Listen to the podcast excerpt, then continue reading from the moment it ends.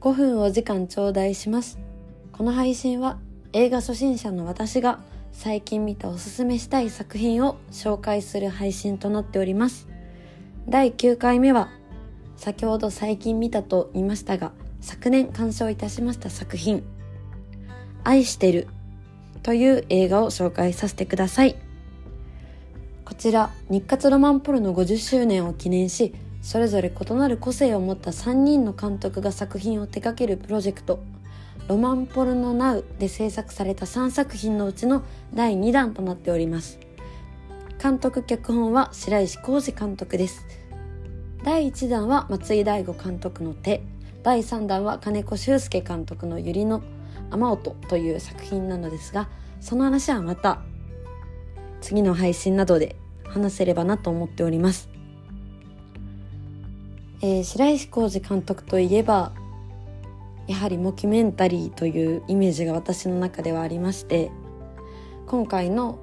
話の内容もモキュメンタリーチックのお話になっております。ドキュメンタリーの密着取材を受けている地下アイドルのミサ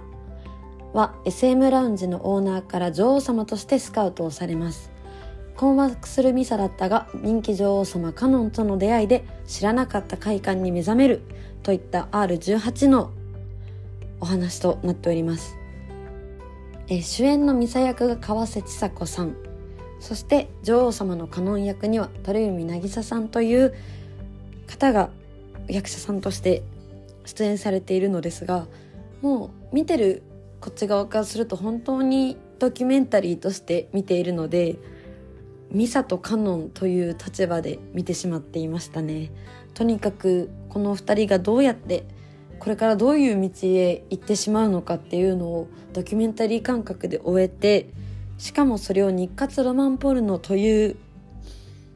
何でしょういろいろとルールがある中で「愛してる」というタイトルで持ってきたっていうこと自体がもう白石浩二監督かっこいいなって思った作品でもあります。こちら45周年の5年前にも日活ロマンポルの再始動としてロマンポルのリブートプロジェクトというとても有名な5人の監督さんがそれぞれ新しいロマンポルノの形を取るというので作品を撮られていてそれも私の中でとても印象深い作品が多かったのでそれこそ白石和也監督のメス猫たちは絶対にいつかこの配信で話そうと思ってるので日活ロマンポルノどういうことかなって思ったらまずは新しい作品から見て過去の作品を追うっていう形もありなのかなと思っております。実際に私は過去の日活ロマンポルノを見ていないのでちょっと今話しながらちゃんと日活ロマンポルノはこういうものだったんだよっていうのを知ろうと思いました。日活ロマンポルノのルールとして10分に1回の絡みのシーンを作る上映時間は70分程度というそういうルールの中で若手監督がいろいろと挑戦ができる場として様々な作品が手掛けられています。そして今回の新しい形で日活ロマンポルノを復活させてそれでなお愛してるというタイトルなのに女の子2人のドキュメンタリーという形で愛を表現した白石浩二監督には頭が上がりません。そしてそのドキュメンタリーをさらにリアルなドキュメンタリーにするために企画監修に高島正宏さんが関わっていまして出演もされております。高島正宏さん本人として出演されています。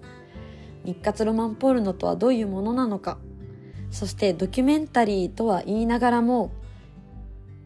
愛をどれだけストレートに表現できるか変化球に見えながらもとてもストレートにド直球に愛してるというタイトルになっているのもこの作品を見ればわかると思います、